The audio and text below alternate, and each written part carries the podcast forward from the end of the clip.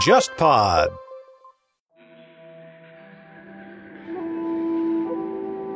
聊大和剧和日本历史一直是忽左忽右的传统保留节目之一。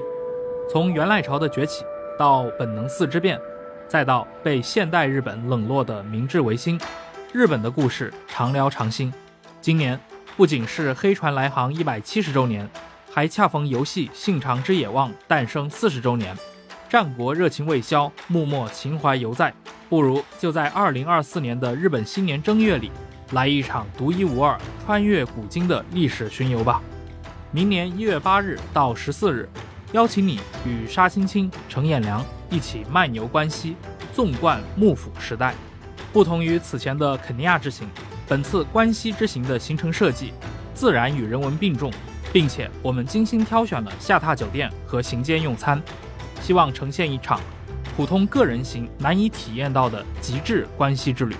你可以在忽左忽右 Left Right 公众号回复关西或旅行团即可了解详情，也可以直接添加忽左忽右旅行团小助手微信，微信号 HZHYXZS2 报名参团。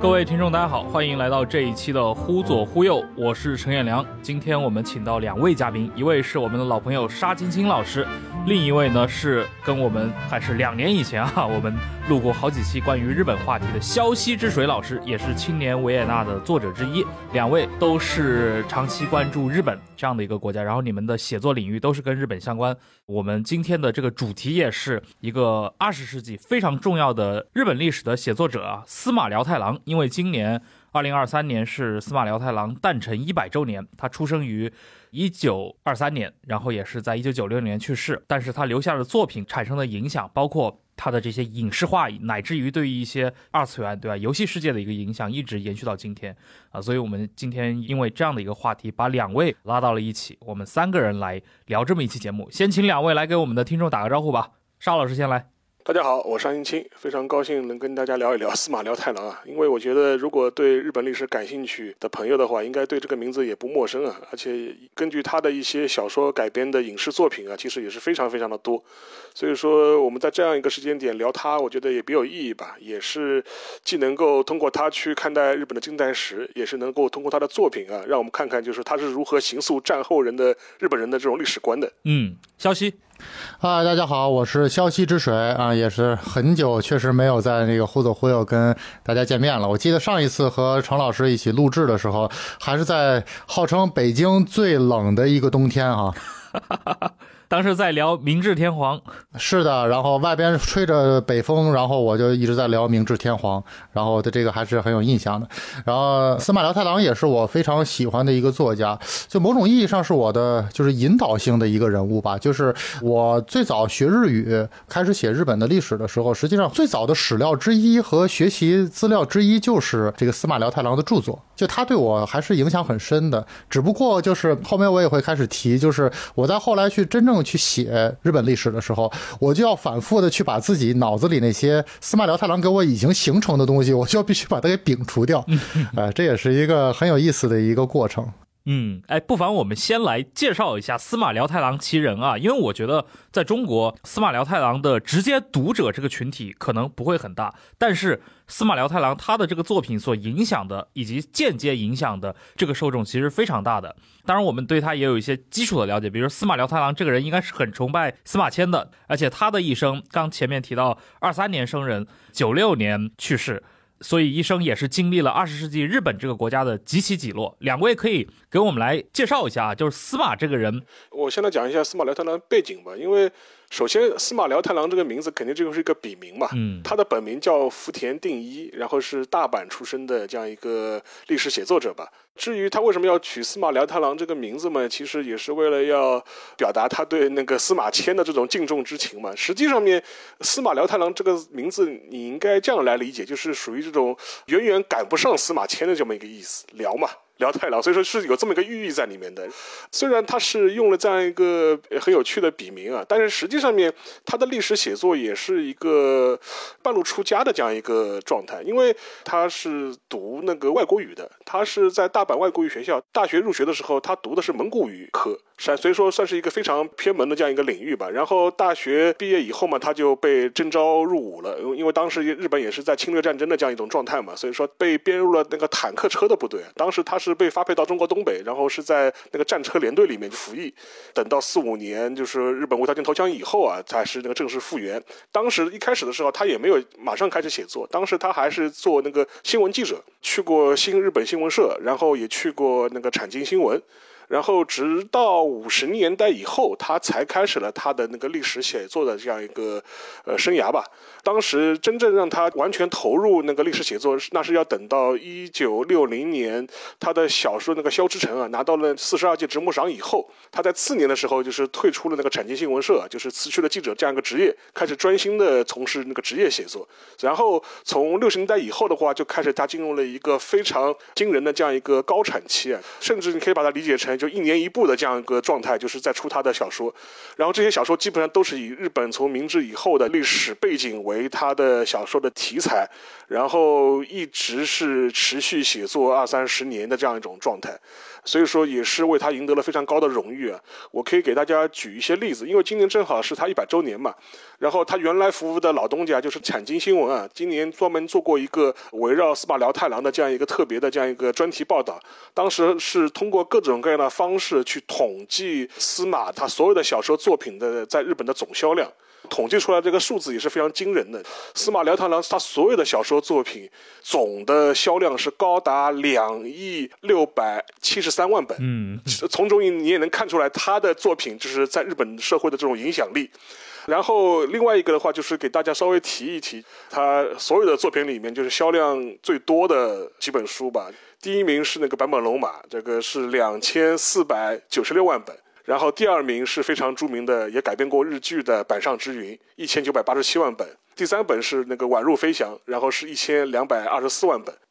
当然除此之外他的作品还是很多了，我有一些也被陆陆续续翻译过到那个国内来，就比如说什么幕末血风录啊，就类似这样的书国内也出过。当然了，他的写作的题材当然一开始可能是以近代以来的幕末明治为主，但是他之后呢也会涉及到一些日本早先的历史，比如说像源平合战啊。但是总的来说他的所有的著作基本上还是以日本近代为主，但是他这个小说呢，尤其是60年代、70年代是他创作的最高峰嘛，所以说也是在这个时间段之内啊，让他的小说啊形塑了2-3代战后日本人的一些历史观，就是讲到日本人他们对明治时代、幕末时代的很多印象、很多历史的一些认知，与其说是来自于课本，相当程度上实际上是来自于司马辽太郎的小说。而且你即便没有看过司马辽太郎的小说，那你也可能去看过改编的影视作品，甚至二次元的作品，这些东西都是在或多或少的影响你的史观。在从这个意义上来说，他可能的确是日本战后最重要的一个历史写作者。我甚至已经不把他当做一个历史小说家了，因为他的小说实际上他的影响力已经超出了文学这样一个范畴了，是形塑几代人的历史观。肖西补充一下。哎，这个沙老师已经介绍特别全面了。其实说了好多数据，我那也是第一次听到，包括他所有的书能卖2亿多本，这个好像那个确实也是。你看日本一共才1亿多人嘛，然后就相当于人均买了他2本书，反正确实是个很让人惊讶的一个数字。我本人也买过不少司马本身的书，包括日文版的、中文版的都有。我个人对于他的生平，我记得他是这样，他那个在战车联队的时候，他在做坦克兵的时候，这段历程对他战后的一些写作是有很大的影响的。他就一直在说嘛，他说自己在1945年日本已经快要战败的时候，然后呢，他当时是被调回到了日本本土，在日本本土准备要跟美国人进行本土决战。然后虽然说最后昭和天皇投降了，完了以后日本也整体宣布无条件投降，所以说这个本土决战没有打起来，但是在当时来说，实际上日本的军队是在有条不紊在准备这件事情的。当时这个福田定一，就是司马辽太郎，然后在当时呢，对于战争就有这样一个印象，就是他跟着坦克，然后再往乡下走啊，在走的这个过程之中呢，就看到了很多老百姓在这个道路两边，然后也在跟着这个坦克一起走。然后这个时候呢，他就问他的长官说：“长官啊，你看这有这么多老百姓，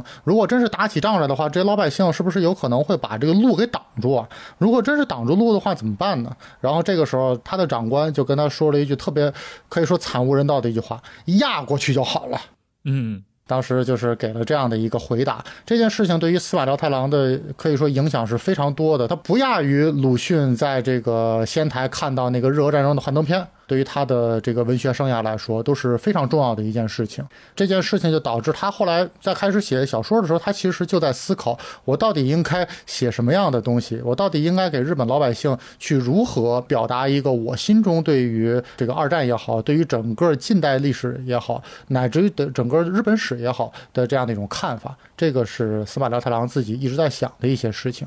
二战以后呢，也确实是这个他做过一段时间记者。这里边有一个挺有意思的事情，据说最早那个他去应聘记者的时候，对方其实是想招一个报道国际新闻的人。看他是这个大阪外国语学校出来的，然后于是就说啊，他在外国语学校待过，怎么也应该会几句英文吧，然后就直接把他招进来了。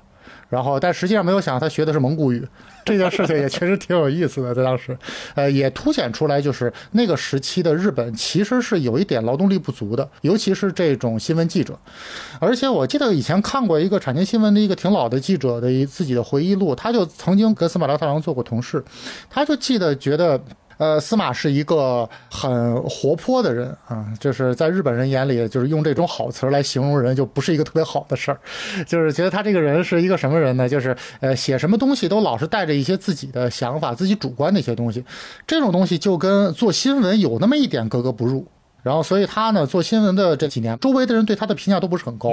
啊，所以说也导致了他就换一条路，我要去写小说。没想到在这个小说这条路上可以说是大放异彩，因为当时的日本来说，可以娱乐的媒体也不是很多嘛，是吧？然后也基本上大家如果想了解历史，尤其是想了解这个自己曾经经历过的二战的历史，或者说自己父辈经历过的明治时代的历史，可能市面上的选择也不是很多。我想了想，当时能写近代的小说家呢，可能相对比较多的一个是他，一个是那个山冈庄八。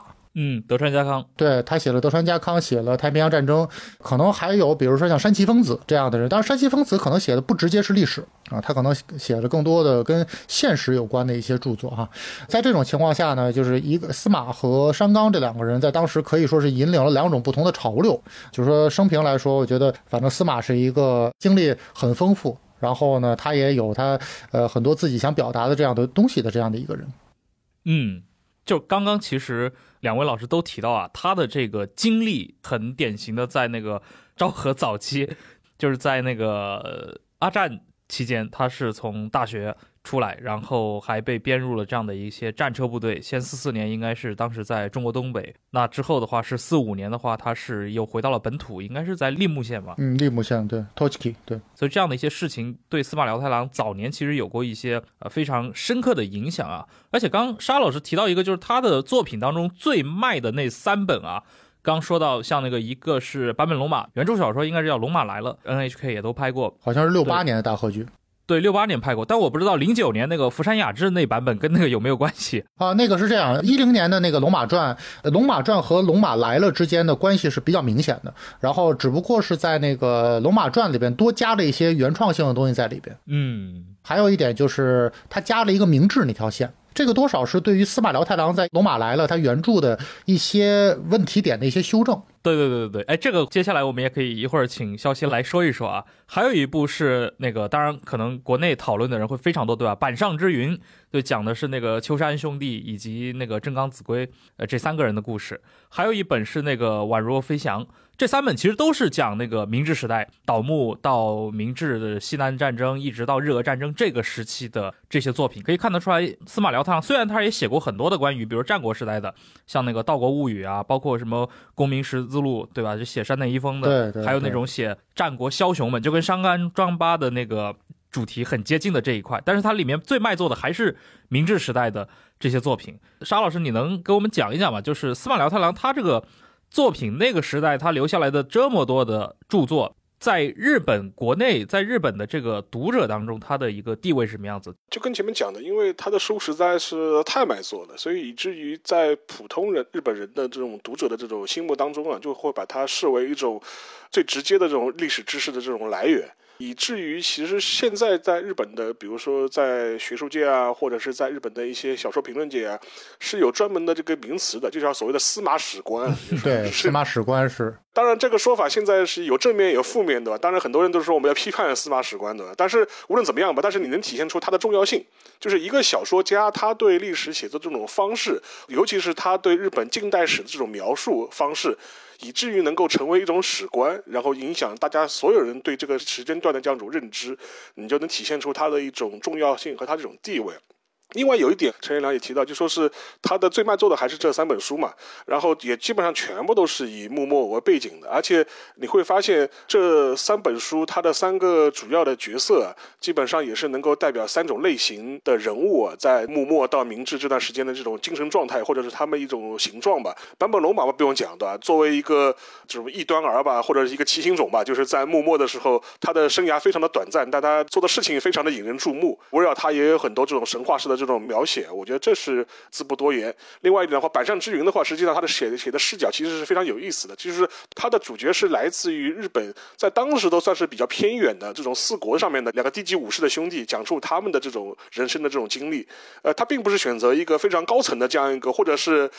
明治幕末的这种最重要的这些人物来写，所以这是一个非常有意思的一个比较另类的这样一个切入的视角。宛如飞翔反而倒是一个比较正统的我们想象中的描述幕末到明治时代的这样一种状态，因为他主要的写的角色是那个大久保利通嘛和西乡隆盛，以及他围绕他们的一些冲突。然后因为他这个过程的话，实际上一个你可以把它理解成一个比较大历史的这样一种写作方式，因为他基本上他是一直是从幕末写到西南战争的嘛，然后又是大久保利通跟西乡隆盛又是站在了各自两端的人物，所以是通过这种方式来写作的。所以说我觉得三本书实际上面代表了他的三种视角，以及他选择人物时候的这三种趣味。但是无论怎么样吧，但是这个时间段的话都是绕不开这样一个幕末到明治的这样一个时段，而且也都获得了很好的这样一个评价。但是我觉得可以拉过来就是说想想为什么这三本书它会这么好卖啊，或者是这么受欢迎啊，我觉得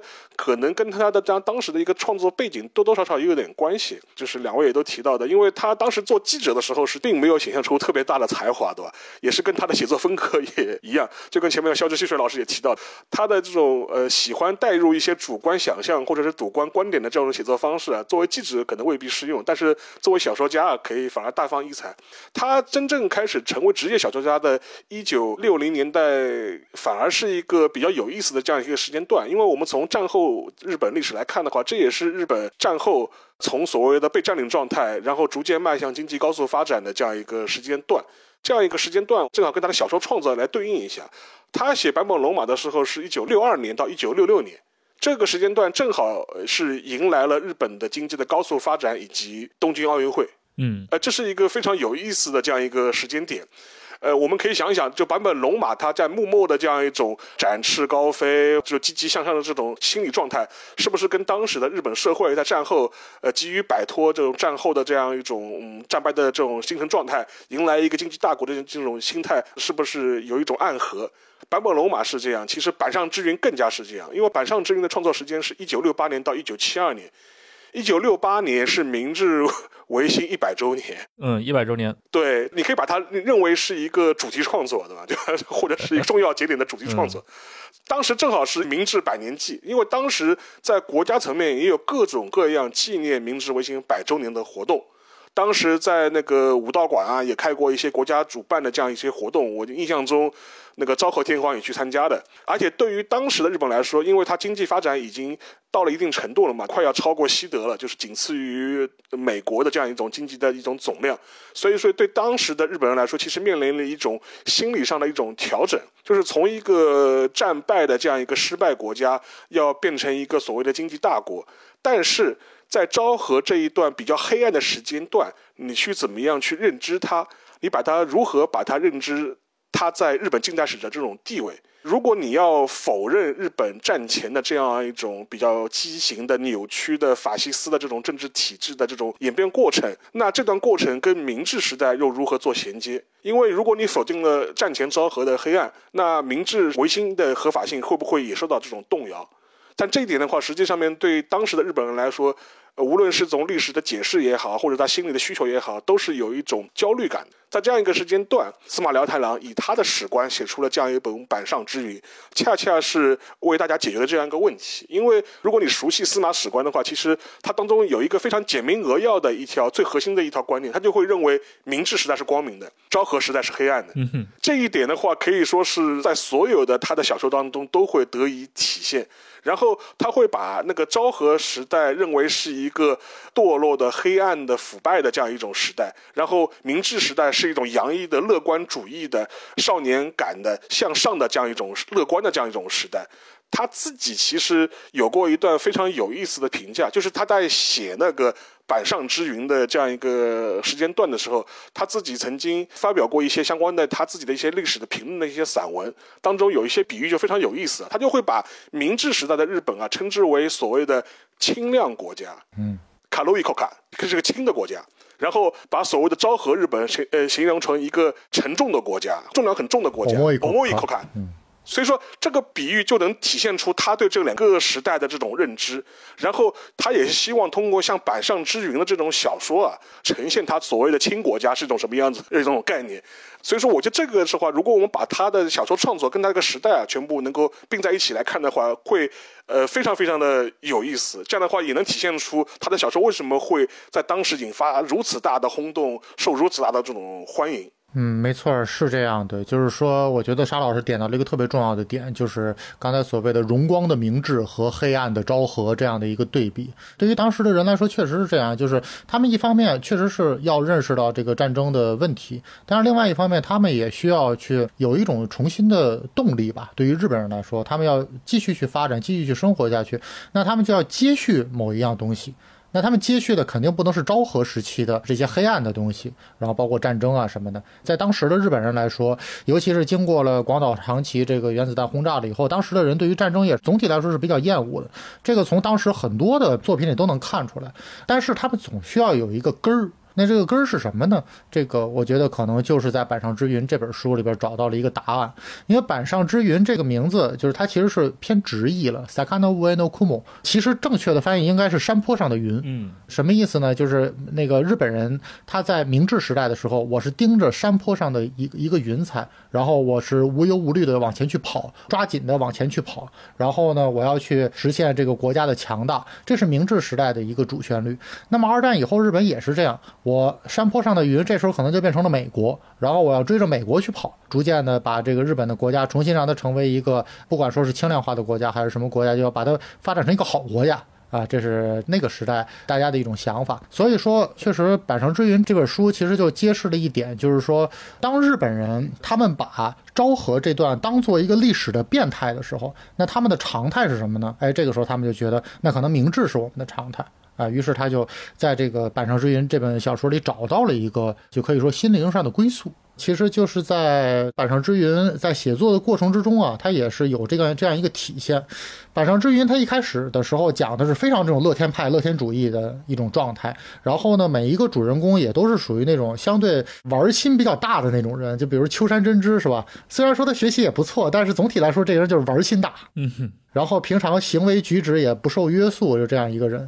他在明治时代的时候也是闹出了很多笑话，但是《板上之云》到了第四部第五部，他连载已经进行到了中途，甚至到了后期的时候，就会发现这个味道逐渐变了，因为开始进入到非常残酷的这个日俄战争了。日俄战争是日本人第一次接触到了这种近代化的战争，比如说在旅顺战役的时候，这一场战役死伤前前后后就已经超过了6万人。这个虽然说这个数字你跟后来一战比起来那肯定是比不了啊，小巫见大巫，但是对于当时的日本人来说，说，我操，我从来没见过那个德川时代300年的一个太平盛世，那时候我可能死个20-30人、200-300人就已经是大事了，你突然给我来一下死伤6万人，这个我是接受不了的。所以说当时的日本人来说是也是很大的冲击。那这个反映到了这个板上知云这本小说里也是这样，就是板上知云这个小说从一个乐天主义逐渐转向了一个就是有点暗淡的这样的色彩。开始往这个方向去转。那在这个转的过程之中，板上知云的作者就是司马辽太郎，他找到了一个解释，就是什么呢？死这么多人不是因为这个日本有什么问题，或者说明治时代有什么问题，而是因为陆军这帮马路是吧？陆军这帮这个八嘎，然后他们在这个打仗的过程之中就知道这个诸突猛进，就知道无脑冲锋，而且这一点呢就延续到了昭和时代。你看昭和时代也是面对美国人的这个优势的火力，依然是这种万岁冲锋是吧？也那个不管死活的这样冲锋，导致了大量的死亡。所以说他就通过陆军这样一个媒介，他把昭和时代的恶进行了一个归纳，一个总结。所以说板上知云这部小说就是在很大程度上确立了两个点，一个就是刚才沙老师提到的光明的明治和这个黑暗的昭和，还有一点就是陆军是坏的，而海军呢相对来说有文化比较雅致是好的。这是他在他这本小说里确立下来的两个很大的历史观点，也是司马史观它非常重要的组成部分。嗯，对，其实两位都提到啊，就是司马辽太郎这个人，因为他经历过战争，所以导致他对他成长起来的这个昭和时代是非常反感的。这个也影响到他去写小说的时候，某种程度上他有点那种以古鉴今或者以古讽今的这种味道。对，他为了去贬低自己经历过的这样的一个，比如说昭和前期，所以他反而要去放大明治时代的美好，这个可能带来了刚刚像肖西说到的那些问题啊，就是所谓的这个司马史观，对吧？他把明治和昭和变成了一个美好和黑暗的对立，以致可能延伸出来的这种所谓的海军善舆论、陆军恶舆论。对，是的。就是我其实很好奇，就是一件事情，就是说，比如说你自己在刚刚开始录这期节目的时候其实也提到嘛，就是你对于司马辽太郎的作品也经历过一个一开始非常喜欢，到后来自己成为一个历史作者的时候，你要去排除掉那些司马辽太郎曾经的影响，这是不是很多司马辽太郎的读者或者说他的作品在文学界和历史学界的双重关注之后也会面临到的一些问题，就是怎么看待司马辽太郎这种他毕竟写的是一个历史通俗类的读物，但是他的这个作品当中和真实历史，你们是怎么看这个问题的？就是中间的这些细节上的出入，这种可能是服务于他个人的目的上，对于一些历史事实可能会提供大量的一些修改。就是对于这个问题呢，就是我个人是有挺多抱怨、挺多吐槽存在的。因为为什么说呢？就是我15年写了一本书嘛，就是那个第0次世界大战，然后当时也是就着日俄战争爆发的这样的一个时间点嘛，然后去写的这本书。我最开始在写这本书的时候，我的想法非常的简单，因为当时刚刚把板上知云看完嘛，我就觉得司马辽太郎都写完了嘛，是吧？我照着写就行了，就差不多框架一弄，然后填一填，我这本书写出来了。然后后来发现满不是那么回事，为什么呢？因为我走进到日本的书店里边去，你会发现他的那个书架子里，在近代史这一部分可能会有专门的那么几本书，就是在批判司马辽太郎在板上知云里边写的日俄战争的各种问题点、各种错误。他指的非常细，然后就是这件事情，就是我看完了以后，某种意义上就颠覆了我最开始对于司马辽太郎的一种想法，就是我觉得哎，他的作品可以拿来作为一个参照，我可以去写。后来发现不行，我还得想别的方法。然后这个事情呢，我其实也很理解司马辽太郎他所在的那个时代。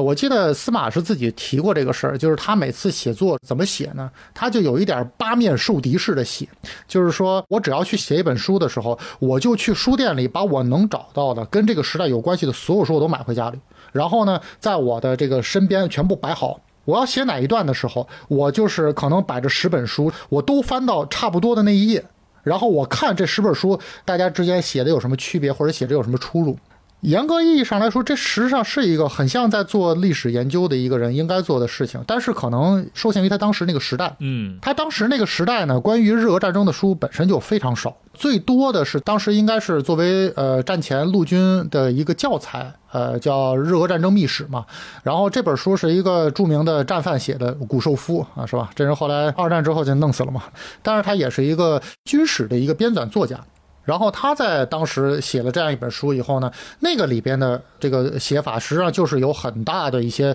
偏向性存在的。比如说那里边最大的一点实际上就是对于可能乃木希典对于旅顺这场战役的一个评价，就是旅顺这场战役在打的时候呢，日本是派了一位就是可以说现在被称为鱼酱之神的这样的一个人物，是吧？乃木希典这样一个人物，同时他对中国也是造成过很多这个侵略的创伤的这样的一个人啊，包括他曾经殖民统治过台湾啊，这些都是存在的。但是他在日本人的心里边，就是尤其是在板上之云这本小说出版了以后，大家基本上都把乃木希典当做一个鱼将，不太会打仗的这样的一个人。证据呢，就是他在旅顺这样的一个战役里边，他就是只知道猪突猛进，然后不停的冲锋，然后导致损失死伤超过6万人啊，这件事情。然后关于这件事儿呢，其中可能就又导出来刚才的那个论点，就是陆军是坏的，海军是好的。为什么呢？就是在打这场战役的时候，说海军曾经提出一个建议，打这场战役海军希望打这个旅顺西侧的一个高地叫203高地。陆军呢就不管这些，我就是要磕俄罗斯这个帝国它最坚硬的那个堡垒，就是东鸡冠山北堡垒，我一定要死磕这个堡垒。而海军呢，我已经指出了一个很好的路了，你打203高地，直接这个战争就结束了嘛。因为占领203高地以后，我就能俯瞰整个旅顺港，然后旅顺港里边当时俄罗斯的舰队就可以被我们日军的火炮全部干掉，那这场战役我们就赢了呀，就我们就不用担心俄罗斯海军的这个强大的力量了。这是整个板上之云给大家呈现的一个逻辑。你从这个逻辑去看呢，你就会感觉，哎，好像这说的很有道理啊，是吧？能用巧劲儿，不用巧劲儿，你非要去硬啃这个骨头啊！陆军一群马路，这是最开始的一种看法。但是到后来，就是我在日本的这个就书店里面去找，就是有大量的书，那个比如说我现在面前就有一本，就叫《板上之云5个疑问》。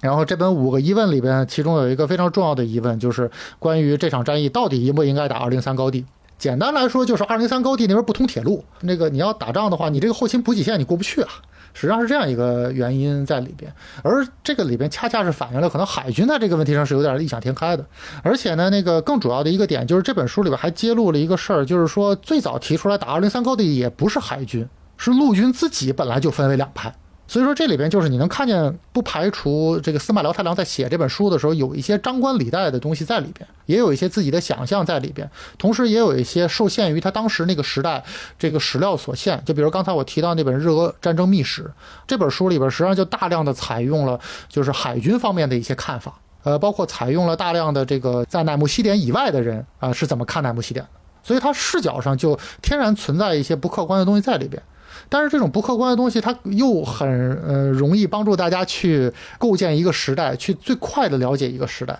所以反而某种意义上就形成了他写作之中的一些可能会被历史学界抨击的一些东西吧。就是基本上我现在看到，在日本的史学界在聊司马史官或者司马辽太郎这个人的时候，基本上都是在说他哪儿不好或者哪儿说错了，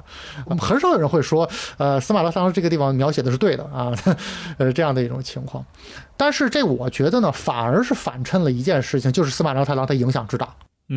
就是因为我本人也很喜欢司马他构建的这个世界观和他里边的这些人物，就是真的很活生生、很鲜亮、很有冲劲儿的一些人。比如刚才沙老师提到了，就这3本卖的最好的书嘛，《板上之云》、这个《宛如飞翔》、《龙马来了》这3本书，这3本书的主人公，你可以发现啊，他们这种状态都有一种孩子气存在，就是从头到尾。龙马不用说了，我从头到尾就一直是一个就是乡下土大哥的这样的一种状态，而这个宛如飞翔也是这样。你看西乡隆盛，然后这个人他从小到大一直就是那样的一个乐天派、乐天主义者，然后包括出山真知，也就是板上之云的这个主人公，其实也是这样，就是这些人都是有一种可以说是孩子气的东西存在，你也可以说是乐天派的东西存在，但是他这个人身上那种蕴含的那种能量是非常足的。所以这也是让大家非常非常喜欢这个司马辽太郎他笔下这些人物的一个原因。与之相对的可能就是山冈庄八，你可以看德川家康这本小说，是吧？我从头读到尾，你可以发现德川这个人就是啊，从头默讷到尾，就是这样的一个隐忍，然后不停的压抑自己的欲望，就是为了一个天下太平之事。就是你感觉这个人就是你也不能说不真实啊，就是他也影响也很大，你也不能说为了拉这个司马你就踩山冈庄八。但是确实你在读这个东西的过程之中，我看德川家康这本书，实际上我是被德川家康这本书里描写的其他人去吸引的，反而是德川家康成了一个背景板，就是这种感觉。我个人的看法就是，虽然说司马辽太郎他描写的这些历史是有一些问题存在的，也会被抨击、被攻击，但是呢，如果不是他去发掘这些人，不是他去写这些人的话，那可能大家根本就不会关注到这个时代，或者也根本不会关注到这些人。嗯，是。哎，沙老师。刚刚听那个萧之旭老师讲完这个话，我第一个感想是什么？就是超克司马史官，或者司马史官的超克的，司马史官的超克，对对对，是的，是的。因为从这个角度来说的话，其实我就想到了一些他同时代的一些人啊。另外一个日本战后非常有名的一个历史写作者，就是那个半藤伊力。嗯，对。当然他不是那个小说家，但因为他写的历史的一些作品，你可以把它过滤到所谓的非虚构历史写作这样一个状态去。半藤伊力他最有名的作品嘛，可能中文世界也比较熟悉的，就是日本最漫长的一天，也先后多次搬上过大荧幕。他这个书虽然他的定位它不是小说，但是它有很多围绕人心里的很具象的这种描写，其实会给人带来一种小说感或者一种临场感。然后半藤伊力其实他自己的辈分的话，应该要比那个司马辽太郎要晚一辈吧。比较有意思啊，他也是记者，开始转向历史写作的时候，他也说过他是受了那个司马辽太郎很大的一些影响，而且司马辽太郎也是他比较欣赏的这种历史作家。另外一点的话，半藤伊力他自己说过，他最欣赏两个作家，一个是司马辽太郎，还有一个就是松本清张。松本清张也是属于最畅销的这种推理小说家之一吧。然后但比较有意思的一点可以稍微提一提，松本清张他在写那个推理小说之余啊，他其实也是个历史写作者。他写过一些很有意思的一些，很难把它归类成小说也好还是非虚构也好。举个例子，比如说他写过一本这个日本的黑雾，然后的话实际上面就是讲那个日本战后的很多重大的一些社会事件，就比如说像什么地银抢劫案啊，或者是那个三亿元事件啊，或者国铁三大案啊，山下定则的一些迷之死亡事件啊。但是他这些写法本身实际上面你很难区别他到底是小说还是非虚构写作，它可能是一种合理想象。对，另外一点的话，他甚至还做过一些很有意思的一些史料挖掘的工作，就比如说他做过226事件的研究资料的一些合集，然后甚至去做一些口述的一些访谈，留下了很多这种记录。你把这些半藤伊力也好，松本清张也好，他在历史上面的一些写作去跟司马辽太郎放在一起做对比的话，我觉得是一个非常有意思的这样一个比较吧。当然司马辽太郎他选择的他是一个小说的这种写法，但是我个人会感觉啊，就是说如果你讲到历史小说的话，我觉得无非是有三种写法。就是一种写法的话，就是说是完全就是不拘泥于史料，就是历史背景只是单纯的素材，我只是借你这样一个壳来写我自己的故事而已，这是一种写法。还有一种写法的话，就是说是在尊重基本史实的基础上，运用作者自己的想象力去塑造他想创造的人物。嗯，当然还有第三种写法，他会标榜自己我是尊重于历史事实或者是历史资料的，甚至我也看到过一些小说写法，他会在里面加了很多的注释，对吧？这也是一种写法。但是相对来说，我感觉上面就是说司马的写作有的时候是介于第一种和第二种之间的。他会有一些基本的史实基础，但是他会不吝于用自己的想象力去推测人物的一些动机，然后去给予他们一些在他看来合理化的一些解释。而且有一点就是司马自己本人，他在自己的写作过程当中实际上面是有他的一些意识形态的一些立场的。对，大家要注意这个时间段，60年代70年代在当时的日本社会，尤其是日本的知识界，最主流的思想是什么？肯定是马克思主义啊，或者左翼的这样一套历史的史观。当时学术界相对来说是最主流的这样一种认知方式。但是司马辽太郎本质上面，他是有意的想通过自己的历史小说，去跟这一些偏向左翼的这些思潮啊，做一些抵抗的。而且这一点的话，很多人在事后的话也会把司马的很多史观啊归类于一种偏保守的这一块的话，也确实有他的道理。而且实际上面他自己其实也提过一点，就是他在50年代的时候就在不同场合就流露过一些他对当时日本左翼非常提倡的所谓的科学的历史观的一种不屑。因为他认为就是在战后的这种所谓的科学的历史观的这种指导之下，会让日本社会缺少所谓的民族史诗或者历史史诗。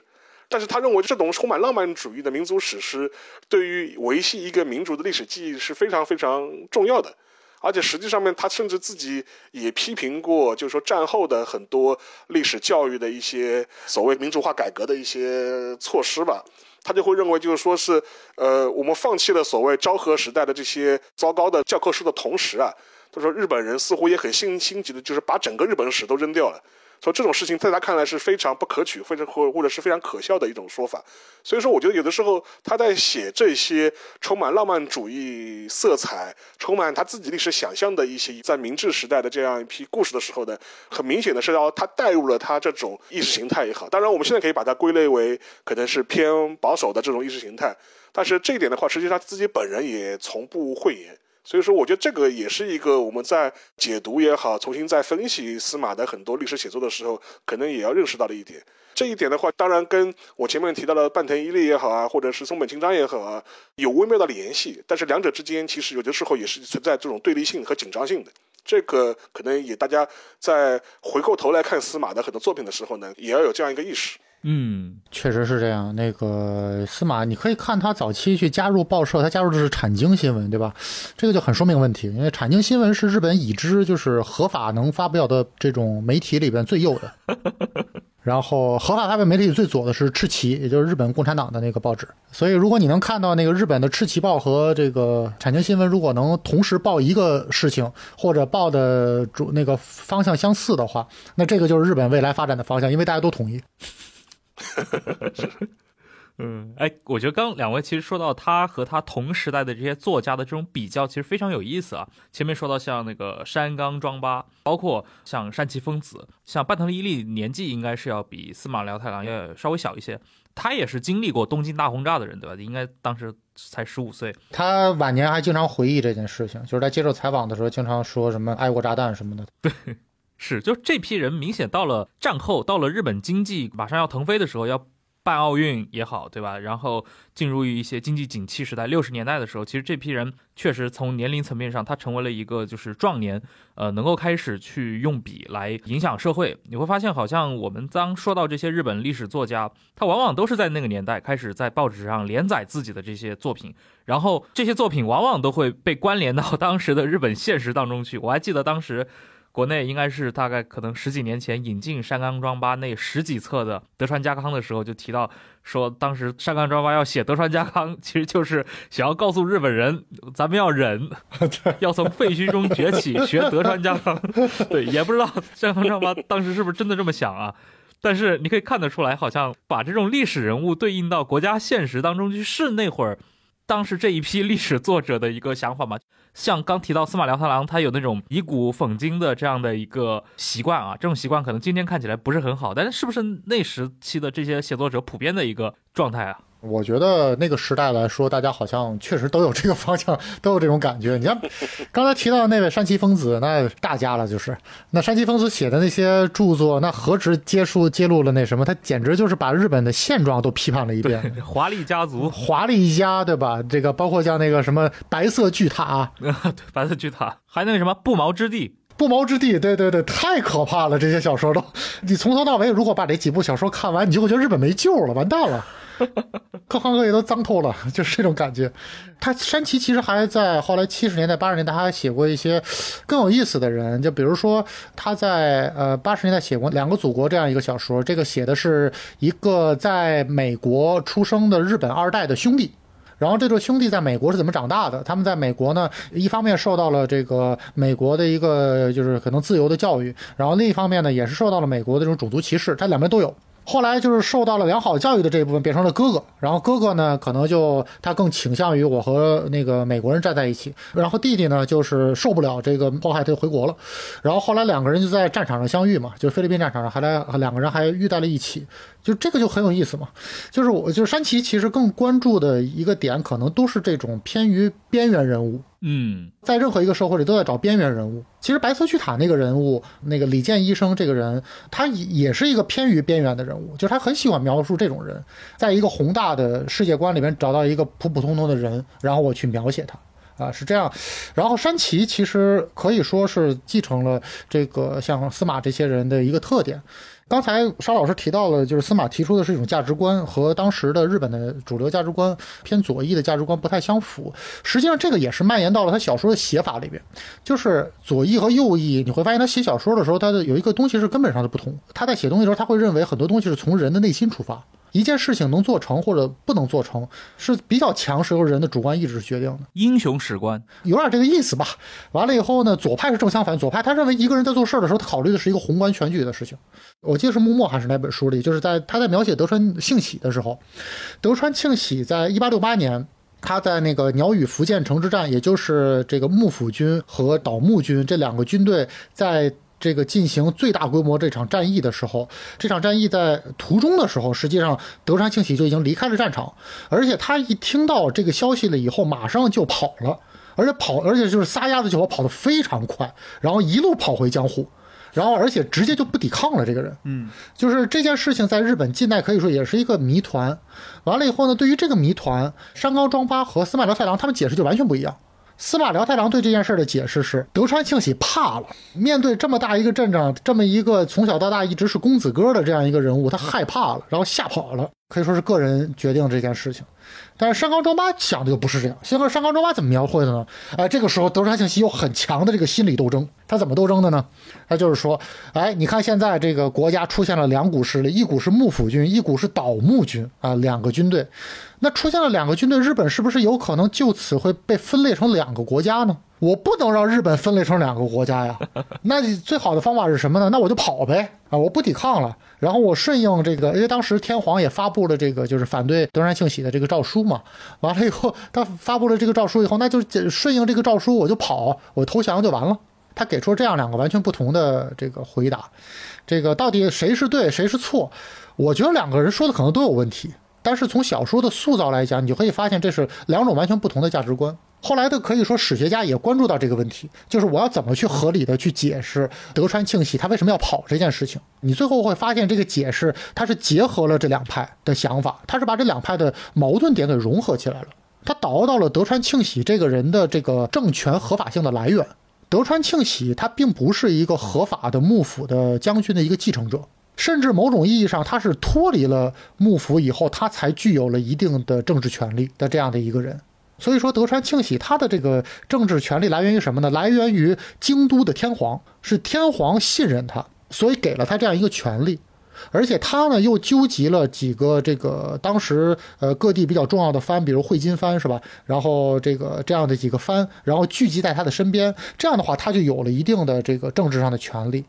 然后呢他到最后为什么会跑呢？就是因为幕府这边其实也不是很支持他，同时呢天皇又说你是朝敌，那他在两边其实都不受待见，那么他只有一个方法，他就是跑。这是现代史学家对这件事儿的一个目前的一个解释啊，以后会不会变我也不知道。对，你刚说到这两个小说家对于同一个事件他的那种分析的思路或者呈现的这种故事思路背后反映的这种价值观啊，确实是非常不一样。你看山冈庄八他永远要给出特别理性的甚至是基于道义的一些分析一些理由，包括他写那个德川家康。对，德川家康就是所有人都是好人，你就会发现这个很奇怪，就是甚至连什么石田三成这都是好人，完了以后那个他的对手全是好人，然后就只是大家在一个时代的理解不一样，就是对怎么去通往天下太平这条路的这个具体的做法好像有点不太一样，然后但是大家的向往都是一致的。包括在那个官员之战之前嘛，我就记得特别有意思，当时描述那个就是德川家康的心境的时候，他借着他身边的一个人，我记得本多正信吧，说德川家康主公啊，那个我知道你现在最烦闷的是什么，最难受的是什么，这个在官员之战之前你最难受的是担心辜负了已故太阁大人的期望啊。就是明明他要去抢人家丰臣家的江山了，然后完了以后在这个小说里，然后他回答的是他怕去辜负了这个太阁大人的希望。当然很明显这个司马辽太郎在解释这件事情的时候就不一样了，司马辽太郎很明显就是把德川家康说的处心积虑，我就是要夺你的天下，阴谋家没什么可说的。是，就不然的话话都让你说完了，好话坏话全让你说了。是，这其实反映了大家看待历史观念的确实是很深层次的分歧啊。有的人是相信的是一个性恶论，有的人相信这种历史的这种偶然性，有的人可能更这个历史唯物主义一点，或者说的认为大家都没有错，都是为了一个心中的大义大步的在自己的道路上前进，最后呈现出来的就是这种作品气质上会有非常大的区别。对，所以包括这个篇幅也是，你会发现那个司马这个人，就是他写篇幅他写的不会特别长，嗯，短篇和中篇居多，可能最长的应该就是《龙马来了》，应该是最长的，就是刚才那三本书都是最长的。然后除了那个之外，基本上都以中短篇为主。但是你看《山冈庄八》就全是长篇，我觉得。就是因为对于这种从人心角度去出发去描写一件事情，它没那么复杂，我把这件事说明白了就行了，可能就是中短篇就够了。但是我如果真的要去说这个天下如何如何怎么样怎么样，这个哎呀那简直了，那这个篇幅就收不住。因为我记得德川家康的开头就特别的让人就觉得宏大，就他说是1541年德川家康出生这一年，什么这一年织田信长多大岁数，丰臣秀吉多大岁数，然后欧洲的什么哪个国王多大岁数，然后哪个将军多大岁数，他就是试图给大家一个很宏大的这样一个世界观。嗯，哎，其实同时他还有另一位是个女性历史小说作家，就那个永井路子，她的作品也被 NHK 不是改编过嘛，《毛利元就》什么的。对对，包括那个《草然》应该是相对最多的。永井路子我记得她写的可能最多的，相对来说就是偏古代，源平和战时代，然后包括战国时代，这都是她写的比较多的。永井路子她可以说最厉害的一点就是她作为一个小说家，她实际上是发现了一些被这个历史隐藏起来的一些实际的一些东西。比如说就是在《草然》这部剧里面，她发现到了一个这个在源平和战时期被忽略的一个群体，就是奶妈群体啊，乳母。就是贵族一般这个女性都不亲自哺乳嘛，都会找一个奶妈去给她哺乳。在这个过程之中，就是孩子和奶妈之间其实反而是建立起了一个真正意义上的母子的关系。但是这个关系实际上在历史上是经常会被忽视的，大家看不到这个东西。但是在源平和战时期，哎，你就会发现，比如说源赖朝他的一些人际关系网实际上是来自于他的乳母。就在这本小说里第一次被提出来，后来是历史学家发现，哎，他说的有道理，然后追着永井路子的脚步一步一步去发掘，到现在就是把乳母史观已经基本上定为源平时代的一个就可以说是显学了。基本上大家在思考这个问题的时候，除了关注你的父亲母亲之外，他还会去关注一下你的乳母是谁。嗯，包括你在战争时代，包括平兴盛，为什么最开始平兴盛没有杀源赖朝？就是源赖朝在他小时候的时候，他的父亲源义朝被平兴盛算是干掉了。干掉了以后呢，平兴盛没有立刻杀掉他的儿子，没有杀掉这个源赖朝，而是把源赖朝流放到了远国。就这个事情就让大家很不理解，你是吧？你斩草不除根，你是为什么呢？是吧？就这件事情很让大家不能理解的一件事情。历来的一个小说家解释就是，很简单，就是他看上了源赖朝的妈。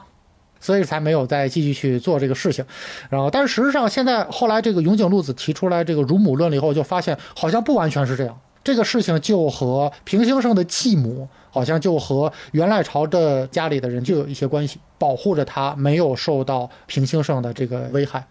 所以说就是每一个历史学家他所切入的点和他最后涌现出来的东西其实是不一样的。那永井路子很明显就是他是从自己女性的这样的一个天然的优势去出发，然后去看这个时代。那么司马辽太郎我觉得他更多是出于一种孩提时代的那种热忱，他对于每一个他笔下的人物实际上都有一种很强的一种热忱去存在，他非常相信一个人是一种具有孩子气的这样一个人。这个我觉得描写最多的应该是《石田三成》。官员之战这个小说里边，我记得他对于石田三成的描绘就很有意思，因为历来都有一个传说嘛，就是石田三成是一个其实是一个很精明的人啊。他精明体现在什么一点呢？就是他第一次在见丰臣秀吉的时候，啊，丰臣秀吉第一次打猎到了石田三成他当时当和尚的一个这个庙里边，然后石田三成有一个所谓3次献上茶嘛，3献茶的这样一个故事。第一次是给一个大碗的凉茶，然后第2个是中碗的温茶，最后是小碗的热茶。一开始是解渴啊，后边是续一杯，然后最终呢是让你品茶。你可以看到这个人很细腻，但是哎，司马辽太郎在写完了以后，他马上就说，哎，这个石田三成是一个多么工于心计的人，不是，他只对他喜欢的人是这样的，他对于他不喜欢的人，他连看都他都不看他一眼，甚至这个人到面前跟他说几句话他都不爱听。这样就为他后来比如说和什么加藤清正啊、福岛正则呀、黑田如水这些人和这些人之间产生矛盾啊，埋下了一个伏笔。就你会发现他其实是很乐意相信一个人是有一种孩子气存在的。包括更多的比如说像什么新选组雪峰录里边，这个最让人炸裂的眼球的一个作品，后来被90年代的时候被拍成了那个电影嘛，《御法度》。就是讲那个男性和男性之间的这种爱。这个东西在日本文化里确实不算一个特别严重的问题啊，这个在西方可能比较严重，但是在日本包括在中国在东方文化里，这个同性恋好像不是一个特别严重的事情，然后在当时就会被一种戏谑的方式去描写，你就会感觉到那个里边的很多人除了主角之外，剩下的人都很单纯，真的都是陷入到了此道之中然后不能自拔。你就会发现他笔下的很多人就真的是一种每个人都有一种孩提时代的热忱，就是你会发现他可能描述了很多人以后，他可能描绘的都是自己。哎，我记得以前肖西你也跟我讲过，就是据你的观察啊，就是虽然司马辽太郎这么多作品他都被影视化了，包括坂上智云也被影视化，但是据你的观察，你发现当这些新一代的影视创作者啊，在拍那个司马辽太郎作品的时候，其实已经开始在作品里面对司马史观做一些调整了。其实就是关于坂上之云这部电视剧，因为最早小说里边我印象中非常清楚，他说了一句话，就是说在旅顺战役之中，他对于乃木希典和他整个司令部的表现是有很强的批判的色彩在里边的。其中最重要的一个点就是乃木希典的本人和他的参谋部啊，他从来就没有去过一线战场，这是当时小说里边提出来的一个观点。而到后来呢，就是在这个坂上智云这个电视剧里就没这么写，是哎，当时日本在这个中国东北设置了这个满洲军，满洲军的参谋长叫儿玉源太郎，他坐着火车跑到旅顺前线去找乃木希典，他找乃木希典扑了一个空，乃木希典去哪儿了呢？一个人骑着一匹马跑到前线去了，他去实地勘测和实地观察去了。因为历史学家就发现在这个乃木希典他的军队的这个日志里边实际上是有这个记录的，他本人和他这个很多参谋都是去过前线的，而且是在到了战场以后第一时间去到前线去观察。因为在这个日俄战争就是真正的历史上，那个日本人他所拿到的那个地图和实际的情况是有很大出入的。日本人当时是有点轻敌的色彩存在，就是他当时是拿了一张几乎是相当于甲午战争时代的一个地图。日本人在甲午战争时代是用1天半的时间就打进了旅顺，而且当时攻进旅顺的也是乃木希典。所以说第二次依然任命乃木希典作为这个军司令官，然后带着这个军队想去攻击旅顺。然后呢，乃木希典本人也是这种看法，那既然这个地方我打过一次呢，我可以完全可以再打一次嘛。于是他过去了，结果过去以后发现完全不是那么回事儿。他到了前线溜了一圈回来了以后，发现就是前线的那个碉堡，当时的那种要塞工事打得非常完美，完全是欧式的那种建筑，它和清军当年的那个状态是完全不一样的。但是反观他们当时带过来的这些辎重这些炮是完全打不开这个东西的，所以说第三军在当时实际上就已经发现这个问题了，而且他已经申请调整了，他希望能不能够首先把这个时间总攻的时间往后调一调，比如调1个月，多给我们一些军队，同时多给我们一些火炮。但是当时已经不行了，因为那个日本的军队当时已经喊出去了，我们很快，我们5天之内就要拿下旅顺，是吧？我们第一次打旅顺1天半，我们第二次可能5天7天我们就能打下来了。这个话已经说出去了，那也由不得前线不做了啊！这是真实历史上发生的一些事情。而根据这个事情，可能这个编剧他在做这个剧本的时候，他其实也发现了可能司马辽太郎在原著之中写的一些漏洞，于是他就在这儿设计了这样一场戏，让乃木希典去前线去观察一圈。而后来儿玉源太郎到了前线，他见到乃木希典的时候是在1线，这个乃木希典骑着马回来的时候，2个人见到。这点实际上就体现出来了一个，实际上后来的人是一直在对他最早的一些看法进行修正的。嗯，而且后来还有一点，同样也是在说乃木希典和这个旅顺的这个前线的军队。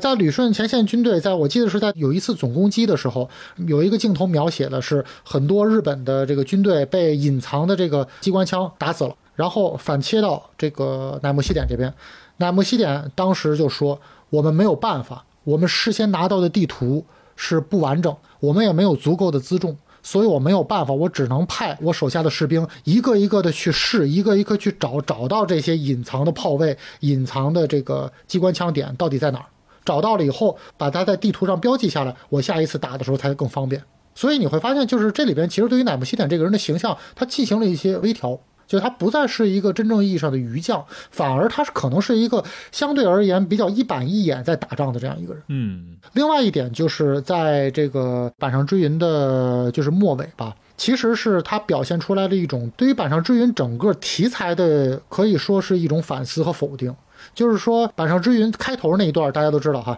就是描写的是一个这个国家是一个乐天主义的国家，都是蓬勃向上的一个国家，是吧？少年之国，但实际上描写的是一个很好的一个国家。但是它到最后，你会发现这个剧可能到12集、13集，这个日本海战都已经快打完的时候，整个的情绪是越来越悲壮的，整个人物也没有一开始那种乐天主义的东西存在了。包括秋山真知，整个的战争打完了，他回到家里以后，他本人也是在半夜睡不着觉，然后跑到外边去这个进行悼念，哭了一场。用他自己的话说，就是他是在为双方这个死难的将士进行一个悼念。这个实际上某种意义上也是对于坂上追云整个题材的一种反思。我觉得其实某种意义上司马辽太郎本人也有一点，就是他自己是控制不住他自己的，就是你要知道一个小说家他在写出来人物了以后，他在发现了一些新的史料了以后，他其实自己是控制不住他笔下的人物的，他也控制不住他写作这个基调的。我记得我几年前吧，当时那个有一个日俄战争的一本书，然后那个是日本的一个老教授叫和田春树，和田教授他当时来北京的时候，当时我去采访他嘛，我当时当翻译，我当时和田教授就提到一个特别重要的观点，就是他在聊司马辽太郎的时候，不能只看他的一个标签，我更要去深刻的去读他这本书里前后他的情绪上的不同。就比如坂上追云他就提到这点，就是说他最开始在写的时候真的是以一种乐天主义的倾向再去写的，但是他写到最后的时候，他自己控制不住自己的情绪，他其实这本小说他写的越来越难受，然后他这个情绪越来越低落，最后几乎已经完全丧失了乐天主义的这样的一个观点。然后甚至包括到最后都已经开始说啊，其实明治时代也出现过很多乱七八糟的事情啊，比如说什么这个出现过很多矿难啊，出现过很多贪污腐败的事件啊，出现过很多这个让老百姓不满的事情啊，所以到了大正时代的时候，然后老百姓才开始反抗政府啊什么的，才开始出现了一些进步的思潮。这个实际上他也是在对他自己的一种反思，而坂上追云的这个电视剧实际上是在深化和延续了这种反思。真的没想到，就是和田春树，因为他应该是一个正儿八经的这个左翼历史学家啊，对，他是完全是左翼了。没想到他对这个司马辽太郎的作品是这种看法，挺有意思的。因为中文语境里面去讨论司马辽太郎，经常会看到他会被贴上一些很简单的，比如右翼作家的这样的一个标签。就是我们都知道他在创作高峰期啊，就是60年代的时候，当时反安保运动也是闹得如火如荼嘛。但是司马当时是基本上是对这些活动是持一个比较批判的态度的。这个呢也不意外，我们也强调过他当时的一个文化保守主义的这样一种立场。但是他反对学生运动呢，其实一个很大的理由。其实也蛮有意思的，他就会觉得你们这些战后出生的青年人啊，实际上是没有真正体验过就是战时的这种状态的。然后换句话说，他会认为当时的就是说你们这些所谓的反安保啊，或者这种学生运动啊，你们是在反抗一个不存在的敌人。就是说你们在想象，你们似乎是在跟战前的昭和时代一样，我们在跟当时的一个法西斯体制啊，跟特高科啊在作战的。其实战后的在当时的日本其实不存在这样一种国家的这种高压的这种政治的这种状态，所以说你们是在挑战一个就是说是不存在的敌人，然后为此呢就说是整个行动是过激化的。所以说这个是他的当时的在很多这种媒体上面他自己公开发表过的一些认知。因为我们前面提到他的这种文化的这种保守性啊，或者是他有保守主义的这一面，我觉得还是要做一个澄清啊，就是说是他所谓的文化保守主义，其实更多意义上是一种关于那个日本传统文化的这种认知的方式，以及日本近代化以来的这样一种历史建构的这样一个立场上谈的保守主义，跟我们现在讲的这种单纯的这种右翼的这种思潮啊，还是不能划等号的。就是说甚至你可以把它认为是一种比较老派的这种自由主义者，其实跟他有类似想法的这种当时的日本的这一派的这些文化人啊，其实还是有一些数量，就比如说像什么柳田国男啊、梅岛忠夫啊，都是基本上跟他持类似立场的。但这些人当然不可能把他单纯的说啊，你们就是帮右翼的。所以说我觉得这个可能还是我们在讲了很多就是他的一些保守主义倾向之后呢，可能也要做一个澄清。这个确实是，这个是关于保守主义到底是一个什么东西的一个探讨。就是说保守主义这个词儿 conservatism， 它的来源是什么呢？它实际上是来源于对于法国大革命的反思。就是因为在法国大革命时期，那个时候就是他们大家觉得现在这个社会不对，根本不行，然后我要有一个鲜艳性的东西，就是条条框框的一个东西已经那个很完美很完整了，然后我要把它落实到人间。然后这样的一种思想，一种理想。那么反抗我这个东西的人，跟我这个框架不符合的东西，就是说我都要把它干掉。于是你就看到法国大革命出现了大量的这种血腥的，然后包括互相政变的这样的一种东西，就是它是一个出于一种所谓的人的理性建构起来的一个空中楼阁。然后这个东西呢，到最后法国大革命经历了大量的问题，包括后来也失败了。然后对于这个失败，其实很多人进行了一些反思，然后在这个反思之中诞生了现在的保守主义，就是所谓的可能就是偏右吧，咱们就说，但实际上我还是更愿意把它称为就是这种保守。就是什么叫保守？它并不是否定应该改变，实际上我觉得保守主义翻译成渐进主义可能是更加合适的，就是它对应的实际上是像法国大革命那样极其激烈的那种变化，就是他想一瞬间把一个人间地狱变成一个人间天堂，而且是打引号的，就是他认为的人间天堂。他实际上反对的是这个，他认为是什么呢？就是人类自然而然发展出来的这些社会的制度，这些社会的秩序，包括甚至是一些潜规则，它可能有它的问题存在，但它既然客观存在，那么就证明它对于这个社会的运作是有它的价值存在的。你不能一瞬间就把这些东西全部都干掉。如果你认为你的这个主义或者说方向是对的，那么我们一定会逐渐的变过去啊，这个逐渐的变过去的过程之中，保守主义一定会支持的。我觉得这可能更加符合这个司马辽太郎他的一种看法，包括刚才沙老师说的，司马辽太郎他既反对二战时代日本的那种对外战争，他同时他也很反对二战之后就是那些激进的学生运动。这个你就能看出来，他反对的并不是哪一种具体类型的政治意识，他反对的是激进这件事本身。那么体现在他的作品中也是这样，就是他一直在作品之中描绘的是可能日本人原初的状态。他认为明治时代可能是一个对于日本人来说是一个比较早的时代，是一个比较原初的时代。那么这个时代的日本是什么样的，我把它描写出来，然后 OK 我再往前去追，我追到战国时代，那个时代的日本人是什么样，我可以一步一步的往前去追。是，所以从这个角度上讲的话，司马辽太郎本人他其实是一种日本战后社会的一种建制派，应该是那种认同和平宪法的这么一派。所以在中文语境里面，把他跟那种要想推翻和平宪法的这群日本右翼，真的很难去把它直接画个等号。这刚刚其实也说到司马辽太郎，对吧？他今年诞辰100周年，我们聊他的主要原因是因为他对于整个的这个日本的国民，甚至日本的这些文艺都有过非常强的一个影响，就无论是直接的影响和间接的影响。那间接的影响肯定是体现在这个文艺工作者这个层次啊。那日本的这些漫画也好，动画也好，对吧？游戏也好，沙老师能跟我们讲一讲吗？就是这些领域里面有没有一些，比如说司马史观或者司马辽太郎本人留下来的很直接的这样的一些影响？就是你好像也是跟那个肖杰志老师聊大河剧嘛，我记得是吧？然后其实也提到过一些大河剧的一些历史呈现方式，有称之为大河剧史观。对。但实际上面，大河剧史观某种程度来说是司马史观的一种变奏。你看大河剧的史观最典型的例子嘛，就是我今年以谁为主角，我就洗白谁，对吧？或者是我就合法化谁，我就把他动机给合理化。然后其实司马的很多小说的一些写法其实也就是这样子。然后当然了，如果你熟悉光荣作品的话，之前跟高老爷聊过光荣史观嘛，其实当时也是这样子的。其实光荣的很多游戏里面这种史观，包括他的很多这种呈现方式，其实延续同样的套路。我《三国英杰传》的吧，我们曹操传的时候就是要用曹操的方式来认知来判断的这个世界，我如果是刘备的视角，那就是刘备的视角。我觉得这一点上来说，我觉得完全是那个延续性的。而且另外一点的话，就是因为由于他的改编作品太多了，影视化作品太多了，以至于这些东西的话，对于日本社会的这种潜移默化的影响会非常强。之前面那个肖志水老师聊到那个官员嘛，其实一样的嘛，就是那个我记得是应该是16年还是15年的时候，当时也拍过官员嘛。官员其实也是拿司马辽太郎的小说直接改的嘛。我看完之后就是给一个评论嘛，我就是丰臣家的好书记，对吧？就说10年30年光荣的一生。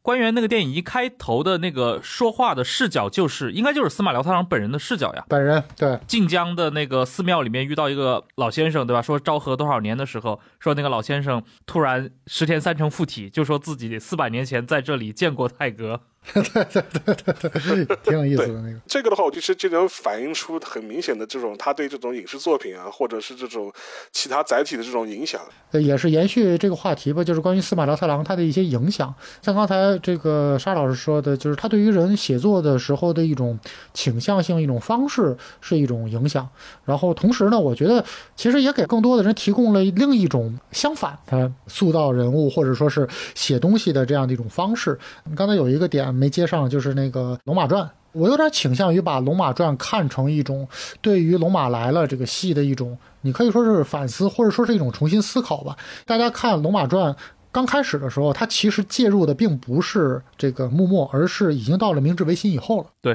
大概是在明治10年前后的时候，就是1870几年和1880年前后的时候。然后这个时候啊，这个有人去问坂本龙马到底是谁。啊，这个就很有意思，因为现在在我们的眼里，坂本龙马是一个尽人皆知的人，但是实际上在明治维新刚开始的十几年里面，坂本龙马实际上是一个完全不为人所知的人。他到底是一个什么样的形象，其实没有人知道。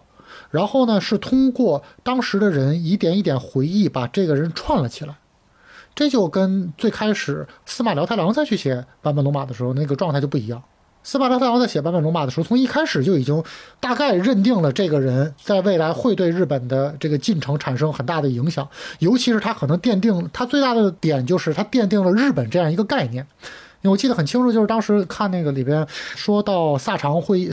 联盟的时候，在萨长联盟的时候，当时这个作为代表长州藩的那个木户孝允呢，他在当时就有一点犹豫。他犹豫的是什么呢？哎呀，我这个萨长同盟这个盟约，我一旦签下，这我就等于是把长州藩卖给了萨摩藩。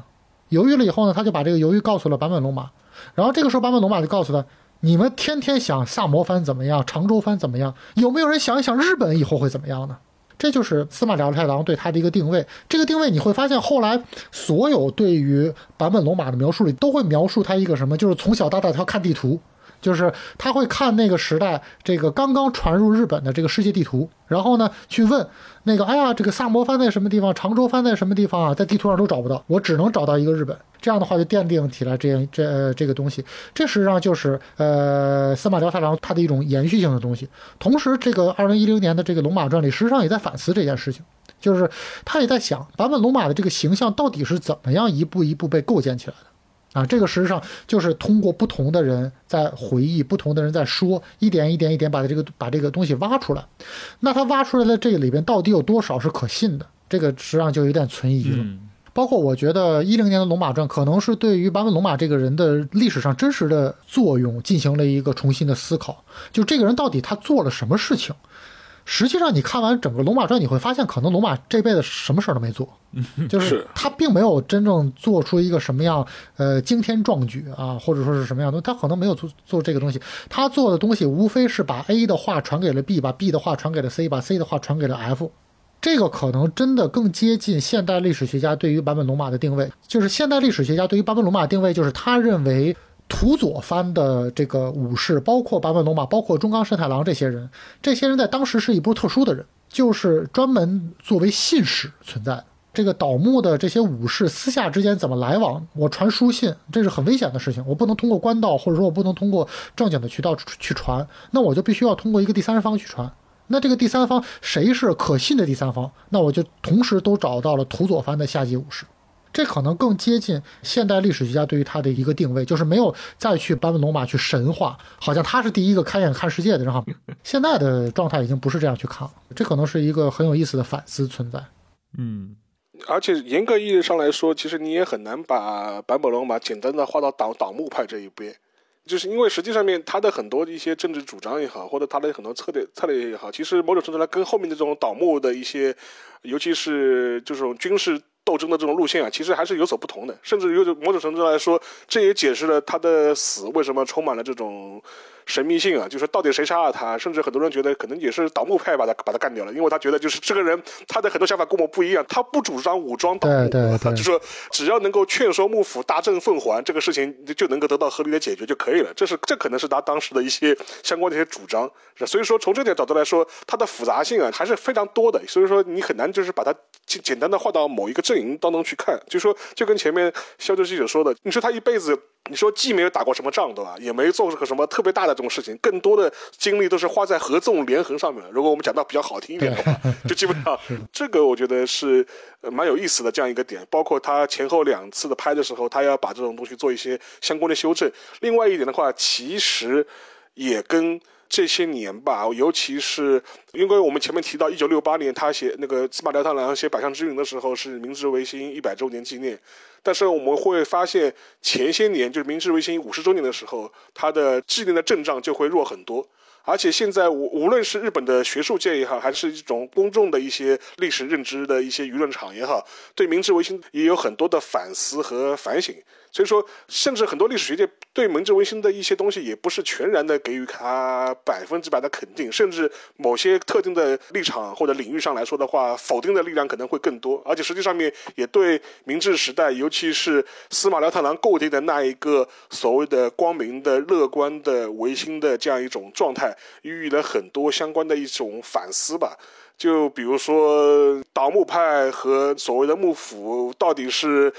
立场之争还是权力之争，实际上面其实更多的能看到，其实对于当时的所谓倒幕来说，就是说尊王攘夷是一种政治的立场，倒幕也是一种政治的立场，更多背后是一种比较赤裸裸的权力的这种争夺。而无论是倒幕派也好，还是幕府派也好，